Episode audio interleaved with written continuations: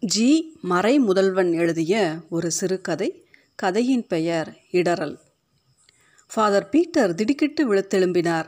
மிக அருகில் எங்கோ துப்பாக்கி சூட்டு சத்தங்களால் அவர் தூக்கம் கலைந்திருந்தது. மறுநாள் பிரசங்கத்துக்கான உரையை ஆயத்தப்படுத்திவிட்டு அவர் படுக்கைக்கு சென்று அதிக நேரமாகி இருக்காது. ரோச் லைட்டை அடுத்து நேரத்தை பார்த்தார். பதினொன்று முப்பது. மாறி மாறி சூட்டு சத்தங்கள் தொடர்ந்து கொண்டிருந்தன.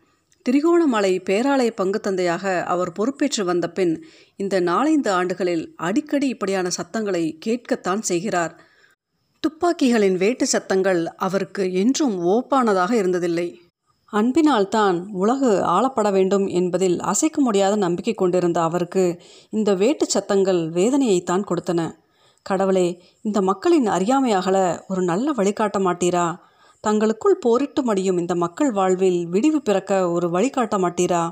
இதுதான் அவரின் அன்றாட பிரார்த்தனை. அருகிலுள்ள தெருவூடாக யாரோ ஓடும் காலடி ஓசைகள் துல்லியமாக கேட்டன. அதைத் தொடர்ந்து அருகாமையிலேயே வேட்டு சத்தங்கள் செவிப்பறையை வந்து சாடின. போலீஸ் குவார்ட்டர்ஸும் அதனோடொட்டிய ஜெயிலும் அருகில் கால் மைல் தூரத்துக்குள் தான் இருக்கின்றன. அங்குதான் ஏதும் அசம்பாவிதம் நிகழ்ந்துவிட்டதோ? தனது ஊகத்தை அவரால் இப்போதைக்கு ஊர்ஜிதம் செய்து கொள்ள முடியாது. இந்த வேளையில் வெளியே தலை காட்டுவது ஆபத்தானது. காலையில்தான் எதுவும் தெரிய வரும். பாவம் எத்தனை உயிர்கள் பலியாகினவோ. துப்பாக்கி சனியனை கண்டுபிடித்த அந்த பாவி இப்போது நரகத்தில் தான் கிடந்து உழலுவான். மனதுக்குள் அவனை சபித்து கொண்டார். ஏதோ அரவம் மிக சமீபமாக கதவுக்கு வெளியே கேட்பது போல பிரம்மையாக இருக்குமோ? இல்லை. யாரோ மூச்சிறைப்பை அடக்க பிரயத்தனப்பட்டு முடியாமல் திணறுவது வெளியே தெளிவாக கேட்டது. இப்போது என்ன செய்வது? கதவை திறப்பதா வேண்டாமா? ஃபாதர் பீட்டர் சங்கடமாக உணர்ந்தார். வெளியில் நிற்பவன் அல்லது நிற்பவள் கையில் ஏதும் ஆயுதத்தோடு நின்று தன்னை தாக்கிவிட்டால்? கடவுளே இது என்ன சோதனை? அவன் கதவை ஒட்டியபடி சாய்ந்து நின்றிருக்க வேண்டும். கதவு திறந்ததும் தன்னை சுதாகரித்து கொள்ள முடியாது விழப்போனான். ஃபாதர் பீட்டர் மிக அருகில் நின்றதால் அவர் மீது சரிய அவர் அவனை தாங்கி பிடித்து கொண்டார். உள்ளேயும் வெளியேயும் கப்பியிருந்த இருளில் அவன் முகத்தை பார்க்க முடியவில்லை. தன்னிச்சையாக ஃபாதர் கையில் இருந்த ரோச் லைட்டின் ஆளியை அழுத்த இருளை விளக்கிய ஒளி அவனை சுற்றி படர்ந்தது. உள்ளே நுழைந்ததும் மூச்சிரைத்தபடி அவசரமாக பின்னங்காலால் கதவை தள்ளி சாத்தினான். ஃபாதரின் முகத்தில் சந்தேக ரேகைகள் கோடிட்டன. உச்சி முதல் உள்ளங்கால் வரை அவனை நோட்டமிட்டார். அவன் நடுங்கிக் கொண்டிருந்தான். அவன் உதடுகள் துடித்து கொண்டிருந்தன. அப்போது தான் அவன் மீசை அரும்பும் பருவத்தில் இருந்தான். ஆகக்கூடினால் அவனுக்கு பதினைந்து வயதுதான் இருக்கும். அவன் தோள்பட்டையிலிருந்து ரத்தம் வழிந்து கொண்டிருப்பதை அப்போது தான் அவர் அவதானித்தார். அது தந்த வழியினாலும் ஓடிய களைப்பினாலும் பயத்தினாலும் கண்கள் செருக துவண்டு விழுபவன் போல் அவன் நின்று கொண்டிருந்தான். அவன் மயங்கி விழும் முன் அவனுக்கு அவசரமாக ஏதாவது முதலுதவி செய்தாக வேண்டும். அறை லைட் சுவிட்சை போட கையுண்ணியவர் பின் தன்னை நிதானப்படுத்தி கொண்டார். கதிரையொன்றில் அவனை சாய்த்திருக்க செய்துவிட்டு மெழுகுவர்த்தி ஒன்றை பற்ற வைத்து மேசையில் ஊன்றினார். அவசர சிகிச்சை பெட்டியில் பேண்டேஜ் துணி பஞ்சு அயடின் கத்திரிக்கோள் என தேடி எடுத்து வந்து அவன் அருகில் அமர்ந்து கொண்டார். நல்ல வேளை அவர் பயந்த அளவுக்கு காயம் பெரிதாக இருக்கவில்லை. ஓடி வரும்போது எங்கோ முட்கம்பி கீறி இருக்க வேண்டும். கண்களில் நன்றி உணர்வு மின்ன அவர் மருந்திட்டு கட்டுவதை அவன் பார்த்து கொண்டிருந்தான். இப்போது அவன் இழைப்பு அடங்கி கொஞ்சம் ஆசுவாசமாக உணர்ந்தான். ஃபாதர் கேட்பதற்கு முன்னாகவே அவன் தன்னை பற்றி கூறத் தொடங்கினான். அன்பளிபுரத்தை சேர்ந்த அவன் பெயர் முருகதாஸ். சுருக்கமாக முருகன். வன் செயலால் பாதிக்கப்பட்டு சிதறண்டு போன அவன் குடும்பத்தில் இப்போது எஞ்சியிருப்போர். அவனும் அவனது தமக்கை ஆனந்தியும் மட்டுமே.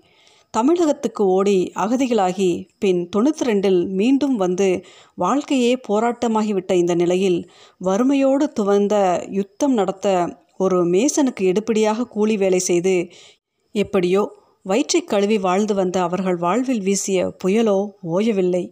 ஊர்காவல் படைவீரன் ஒருவன் அவர்கள் வீட்டுக்கு அருகாமையில் யாரோலோ சுடப்பட்டு இறக்க பலிக்கடாவாக அவன் பிடிக்கப்பட்டு அடைக்கப்பட்டான். தனிமரமாகிவிட்ட தமக்கை யாரிடம் ஓடுவாள்? யாரை என்று கெஞ்சுவாள்? செல்வாக்கில்லாத சாதாரண பெண் அவள். ஆனந்தம் அவள் பேரில் மட்டும்தான். மற்றபடி அவள் வாழ்வில் கண்டது எல்லாமே அவளம்தான். ஆறு ஏழு மாதங்களின் பின் அதிர்ஷ்டவசமாக அவன் வழக்கு விசாரணைக்கு எடுக்கப்பட்டு அவன் மீதான குற்றச்சாட்டுகள் ஆதாரமற்றவை என்றும் நிரூபணமாகிவிட்டது. ஆனாலும் அவன் விடுதலைக்கான நாளோ இன்னும் வந்த பாடில்லை. இந்த இடைக்காலத்துக்குள் அவன் பட்ட அடிகளும் சித்திரவதைகளும் இலகியிருந்த அவன் மனதை இரும்பாக இறுக வைத்துவிட்டன. எந்த ஒரு காரணமும் இன்றி ஒரு பயங்கரவாதியாக முத்திரை குத்தப்பட்டுவிட்ட அவன் எப்போ விடுதலையாகி வெளியே போவோம் என நாட்களை எண்ணிக்கொண்டிருந்தான்.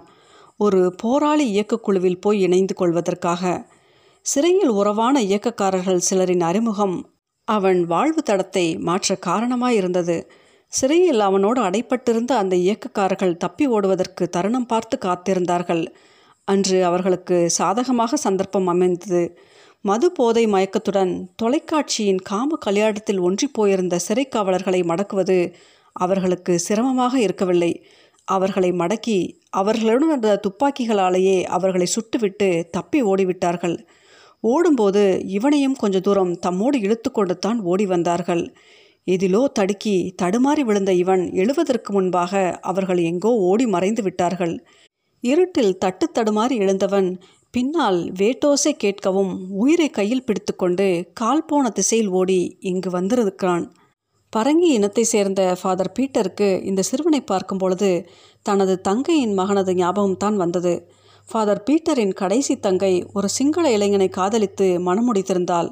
பாலையூற்றில் தங்கியிருந்த அவர்களும் கூட கடந்த கலவரத்தின் போது ஊராருடன் சேர்ந்து ஓடு ஒளியத்தான் வேண்டியிருந்தது. பூட்ஸ் காலடி ஓசைகள் வெளியே அண்மித்து வருவது போல் கேட்கவும் சிறுவனின் முகத்தில் மிரட்சி தோன்றி வர ஆரம்பித்தது. இப்போது நான் என்ன செய்வது? இந்த சிறுவனை காட்டிக் கொடுப்பதா? கொலை செய்துவிட்டு பாவ சங்கீர்த்தனம் செய்ய வருபவனையே மன்னித்து அவன் கூறும் ரகசியத்தை வெளியில் எவரிடம் கூறாது பாதுகாக்க வேண்டிய கடப்பாடுடைய அவ்வாறு காப்பேன் என சர்வேஸ்வரனிடத்தில் வாக்குத்தத்தம் செய்து வெள்ளுடை பூண்டுள்ள ஒரு உத்தம குருவானவன் நான். இந்த சிறுவன் என்னிடம் பாவ சங்கீர்த்தனம் செய்ய வரவில்லைத்தான். அவ்வாறு செய்வதற்கான குற்றம் எதையும் அவன் செய்யவும் இல்லை. இவனை காட்டிக் கொடுப்பதால் நான் எதை சாதிக்கப் போகிறேன்? இவன் தப்பி வந்த ஒரு கைதி என அறிந்தும் இவனை நான் மறைத்து வைப்பது இந்த நாட்டு சட்டப்படி குற்றம்தான். ஆனால் கடவுளின் சன்னிதானத்தில் உன்னை போல் உன் பிறனையும் நேசி என போதித்த பகைவனுக்கும் அருளும் உள்ளம் வேண்டும் என வாழ்ந்து காட்டிய அந்த இரக்கத்தின் தேவனின் முன்னிலையில் எனது மனிதாபிமானம் தவறாகுமா? அந்த நேசகுமாரனை காட்டிக் கொடுத்த யூதாசை போல நானும் பழி சுமக்க வேண்டுமா? இல்லை இல்லவே இல்லை. பயத்துடன் எங்கே ஒளியலாம் என தேடுபவன் போல் அவன் விழிகள் அங்குமிங்கும் அலைபாய்ந்தன. டப் டப் என கதவில் யாரோ பலமாக தட்டினார்கள். அவசர அவசரமாக அவனை இழுத்துச் சென்று கட்டிலில் தள்ளாத குறையாக படுக்க வைத்து போர்வையால் இழுத்து மூடி திரும்ப மீண்டும் கதவில் தட்டப்படும் ஓசை வலுத்தது. மெழுகுவர்த்தியை ஊதி அணைத்துவிட்டு வெளிப்புற லைட் சுவிட்சை போட்டபடி கதவு பிடியை முறுக்கினார் ஃபாதர். வெளியே சீருடையில் மூன்று இராணுவ வீரர்கள் முகத்தில் கடுகடுப்புடன் கதவை திறப்பதற்கு ஏன் இவ்வளவு நேரம்? என்ற மாதிரி உறுத்து பார்த்தபடி நின்றார்கள். அவர்களில் ஒருவன் கொச்சை தமிழில் அவரிடம் பிரசரவாதி அங்கே ஜெயில் பிரேக் பண்ணி இந்த பக்கம் ஓடி வந்தான். நான் உள்ளே பார்க்குறேங் என்றபடி அவரை ஒதுக்கிவிட்டு உள் நுழைந்தவர்களின் வாயிலிருந்து புறப்பட்டு கப்பென நாசியை தாக்கிய மதுவின் வாடை அவருக்கு குமட்டலை ஏற்படுத்தியது. அவர்கள் பார்வை அரை முற்றும் துளாவி நோட்டமுட்டது.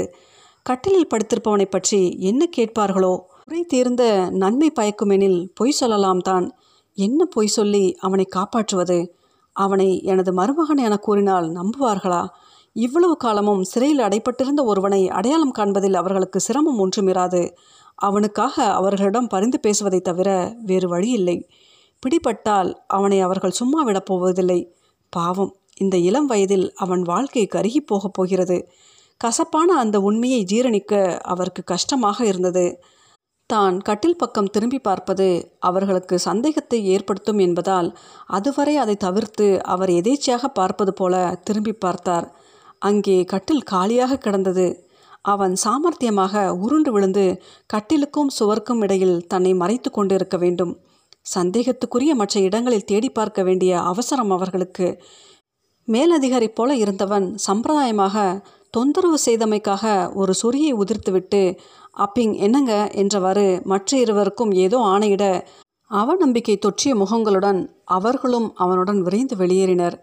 சந்தேகம் ஏற்படாதவாறு கதவை மெதுவாக தாழிட்டபோது அவரின் வாய் கடவுளுக்கு நன்றி கூறி ஸ்தோத்தரித்தது மூளையோடு சுருண்டு கிடந்த முருகனை ஆதரவாக அணைத்து எழுப்பினார். கூப்பிய கரங்களும் நடுங்கிய உதடுகளும் மருண்ட பார்வையுமாக அவனை பார்க்க பரிதாபமாக இருந்தது.